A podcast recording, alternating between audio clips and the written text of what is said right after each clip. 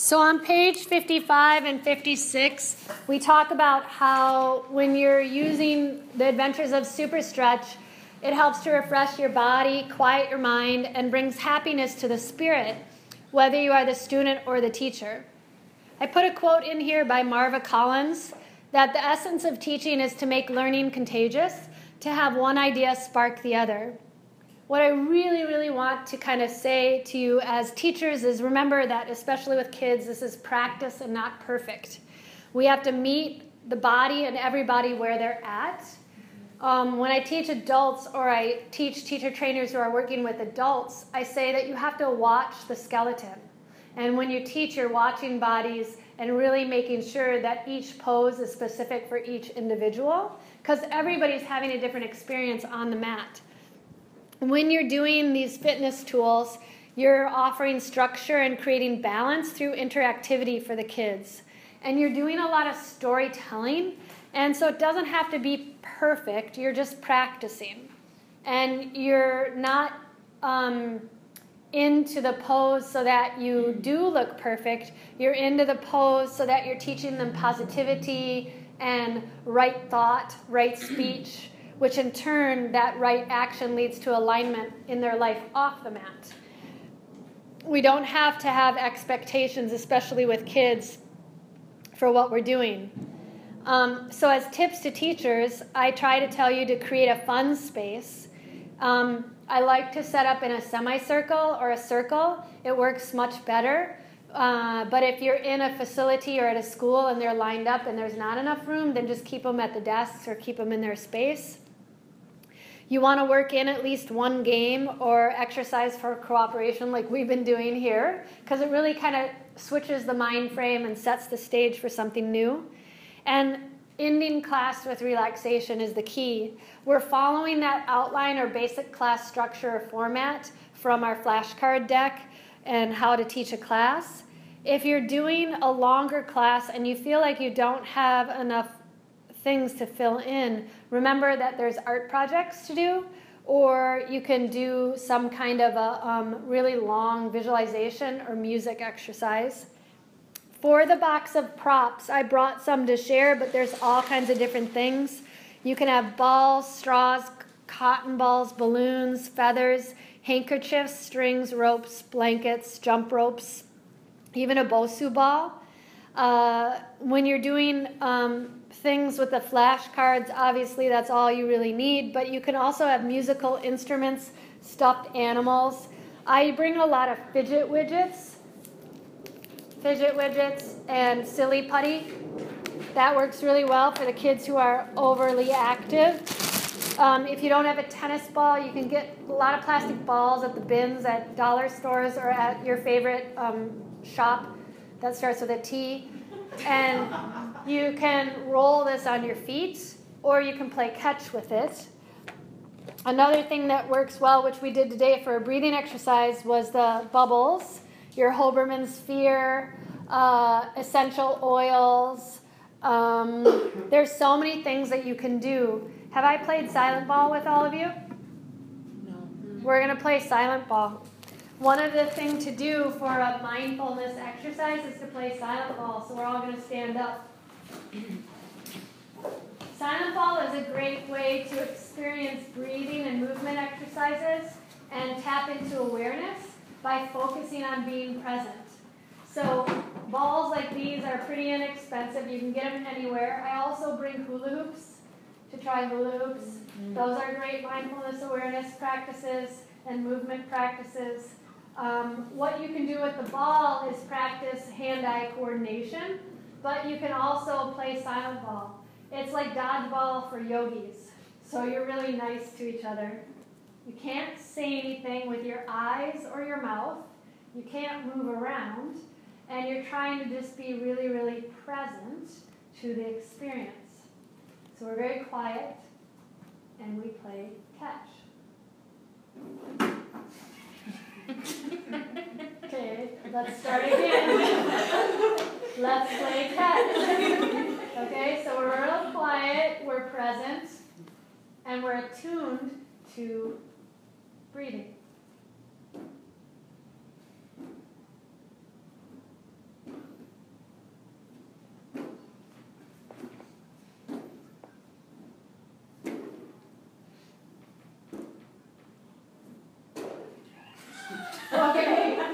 so we made noise and we made reactions, right? Okay, be honest.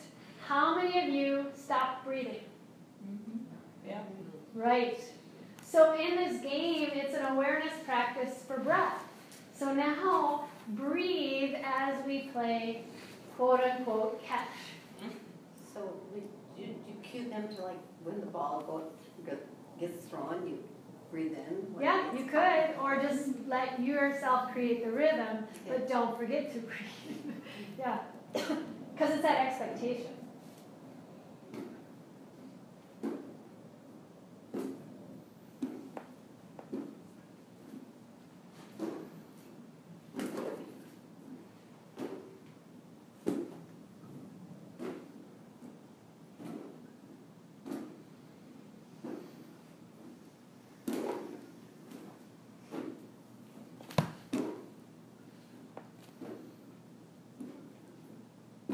Very good. So it's a good exercise and an example of how to just create presence, even though we're playing a game and we're being interactive. But how hard was it not to laugh? Right? How hard was it not to like, we can go back to our spots. How hard was it not to like really kind of just lose it? Or, or, or be like to your neighbor expressive with your eyes? That's a great way to really play a game, but be engaged. A teacher's role in the adventures of Superstretch is to be a fun guide and coach where you're teaching posture alignment, but you're not adjusting like with your hands like you do in an adult class where you watch bodies and touch bodies. This is more where you're like a listening friend and you're a presence for support. You're making sure that there's no pressure to be perfect and no pressure to compete.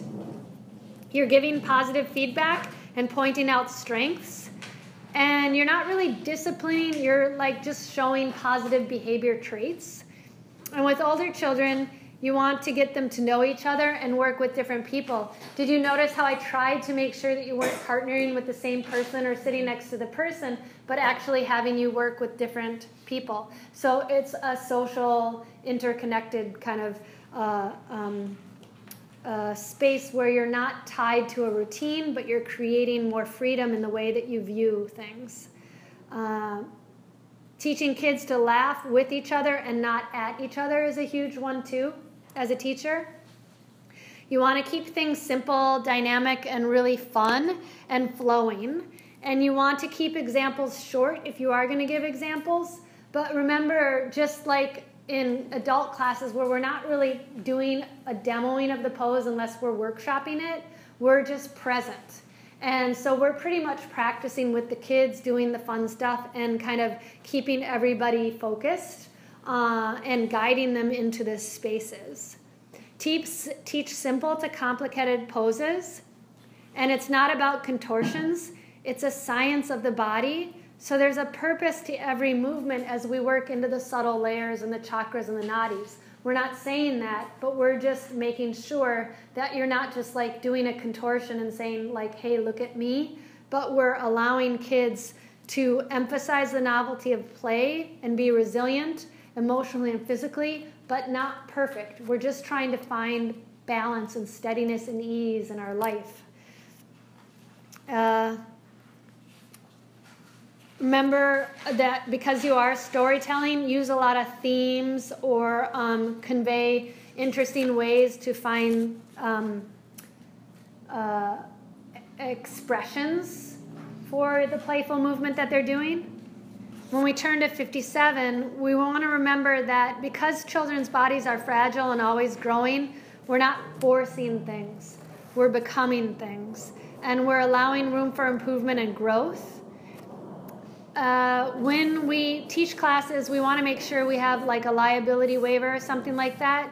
And it's dangerous to do any physical exercise, obviously, with gum. So, almost like as if you're going to a pool, make sure that they don't have candy or food and that they are able to try to pla- practice um, a couple uh, hours after eating, but sometimes it's not that way. And so, maybe start off with a relaxation thing to lead them into it.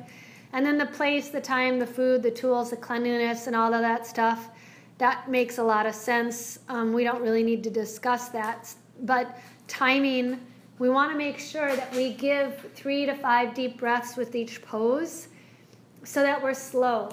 We're not the hare that's trying to just race to the end of the finish line, but we're the tortoise where we really start to integrate and slowly uh, let the child evolve into their balanced state of being.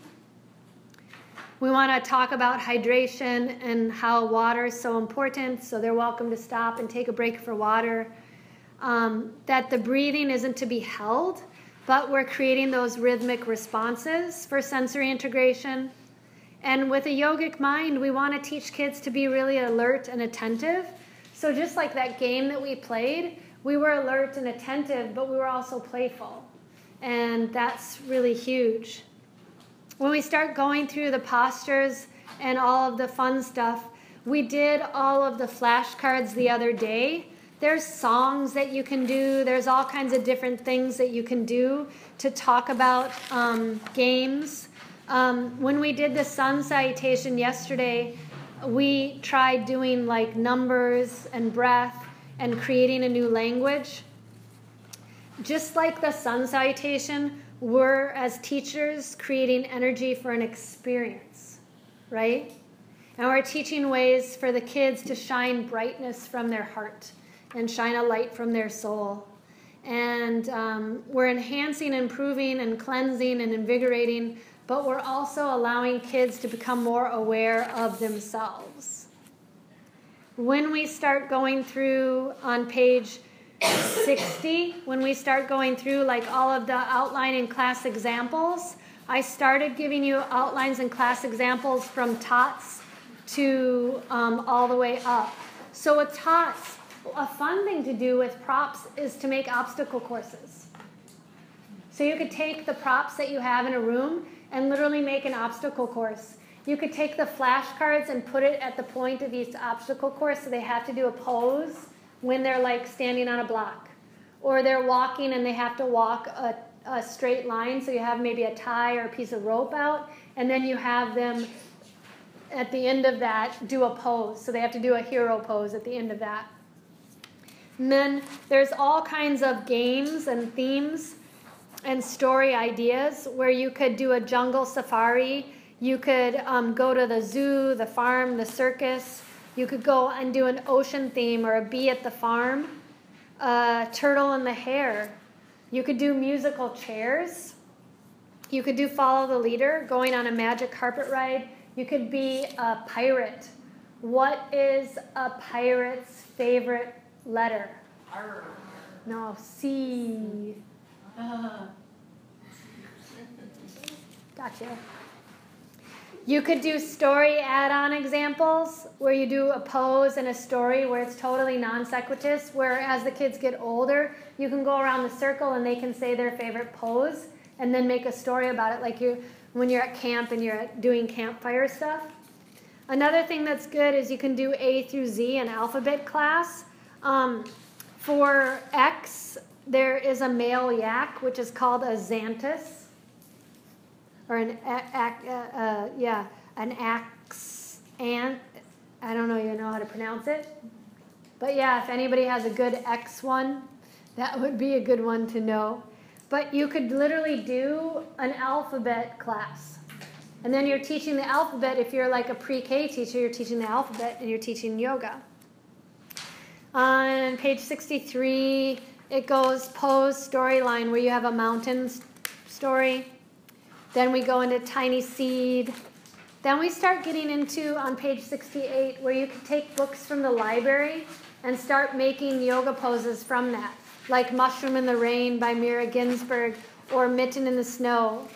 Um, one thing that I really like is going on a bear hunt. So that's a really fun camp song that you can turn into a whole yoga pose. What I would love to do with all of you on page 72 is Hickory Dickory Dock. Want to try Hickory Dickory Dock? Proprioception is a really huge thing for kids to feel safe in space. So um, it's a wonderful warm up to do for sandwich pose. And then um, it teaches you all about the Hickory Dickory sock, Dock song, which I didn't know all the words. So we'll start off, and you can do uh, swiping. Hickory dickory dock. The mouse ran up the clock. The clock struck one. Uh, the mouse ran down. That's boring, but you're just swiping your legs like sandwich pose. Okay? And then let's say we're to pinch it. Pinch your legs. Uh, hickory dickory dock. The mouse ran up the clock. The clock struck two. And the down he flew. Right? So then say you go pat and you're going to tap your legs with closed fists. And you're doing sandwich pose, but you're singing Hickory Dickory Dock. So you're getting the gist of it. It becomes this really great way to wake up, but also every time I say to a five year old, touch your toes, whether it's in monkey pose or sandwich pose, the first thing they say is, ow. Makes me want to cry. But it's our birthright to be free and flexible. And once our hamstrings start getting tight, we know that our mind starts getting tight. So we want to keep that flexibility and that freedom through our entire lives. Yeah. All right. The next page that kind of got inserted into your manual after that fun little hickory dickory dock thing is to think of the Adventures of Super Stretch class for teenagers. With teenagers, we teach them almost like adults, but a lot of times with teenagers, you're going maybe into school because they're not coming to a yoga facility.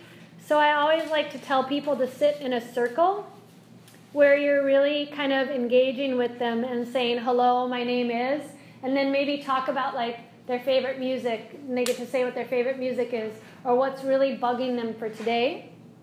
And then you're trying to keep your class sequences real and try something in every new class where you're setting an intention, you're doing a breath exercise, and then you have your poses.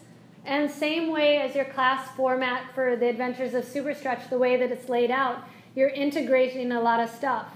But with teenagers, you're trying to get them out of their heads and into their hearts. So you can focus on like chair yoga or using yoga with props, a round robin class where they become the teacher, uh, they can pick their own pose from the flashcard deck, like they can choose their favorite pose. Partner yoga works really well if the kids can are able to touch at the facility you go into. And you always want to end class with a visualization because that really helps to tie in your class theme. And the visualization really helps the, the teenagers learn how to calm the monkey mind. And then I give you 17 different examples of how to really kind of um, let go and tie in the theme of interconnectedness. What makes you relax? What makes you stressed out? Talk about the Sanskrit word of satya and then use that as part of your practice and finding truthfulness. Um, what is self discovery? how we wear all kinds of different hats and then maybe bring in different hats and everybody explain what a hat is, how to have a calm heart, or why is it important to breathe. Um, doing, doing a cotton ball exercise where you're doing trust and talk about like um, maybe even um, how you're doing today or sometimes tuning into your own radio station or what's your favorite food and talking about being a connoisseur of the breath. What kind of breath do you take? How do you really like engage with it? And these are just some ideas that i pulled out of my bumholio but like you're working with all of these amazing ways to teach kids how to break free right? So the 17th one is to be a butterfly how do you break free of your cocoon and your preconceptions and pressures and allow yourself to just be and trust and transform you can use these themes and concepts, whether it's an adult or a kid or a teenager, but they just give you some ideas. Then we go into how, some six week class breakdown ideas, partner yoga suggestions. What I wanted to kind of focus on is page 77 gives you some ideas for exercises and games. Um, we did uh, the Pinky Trust Walk yesterday.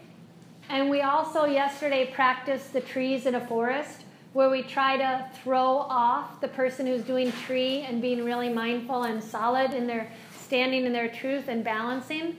And then we tried to get them to kind of like lose that focus and perspective.